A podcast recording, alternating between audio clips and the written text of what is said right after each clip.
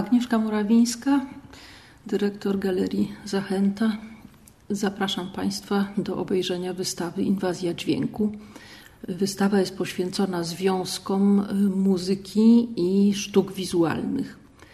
Takich wystaw ostatnio organizuje się sporo, dlatego że zmieniła się zupełnie rola dźwięku w stosunku do sztuk wizualnych, czy dawniej do malarstwa.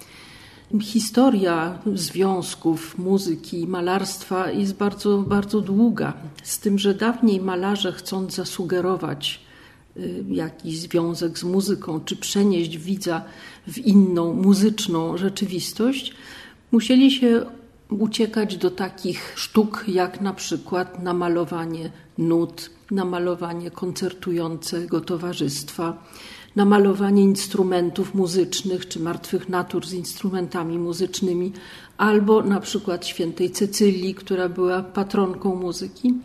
To wszystko się zaczęło zmieniać e, na przełomie XIX i XX wieku, wtedy kiedy się pojawia symbolizm, kiedy można było w ramach samego malarstwa doszukiwać się nastroju i już bez takich dosłownych odniesień kiedy zaczęto mówić o melodyjności, o chromatyczności, o barwie, zarówno w odniesieniu do malarstwa, jak i w odniesieniu do muzyki.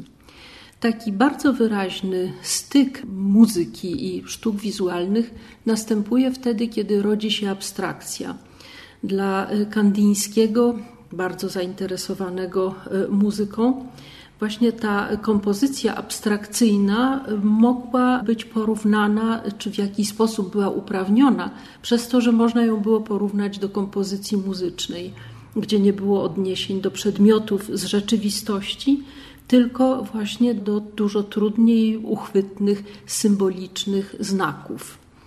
No i oczywiście następna wielka zmiana pojawiła się wraz z wprowadzeniem nowych mediów odkąd artyści posługują się kamerą wideo, posługują się filmem i instalacjami, można było zawrzeć i muzykę, i obraz w jednym dziele.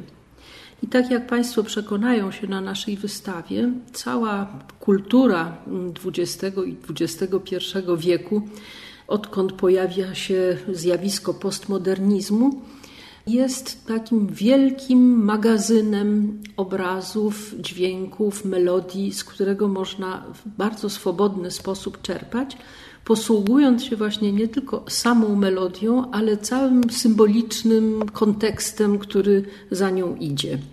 No, oczywiście inny symboliczny kontekst wprowadza artysta, mm, posługując się hymnem narodowym jakiegoś kraju, inny posługując się muzyką ludową, jeszcze inny muzyką klasyczną czy operowym śpiewem. I o tym wszystkim właśnie traktuje nasza wystawa.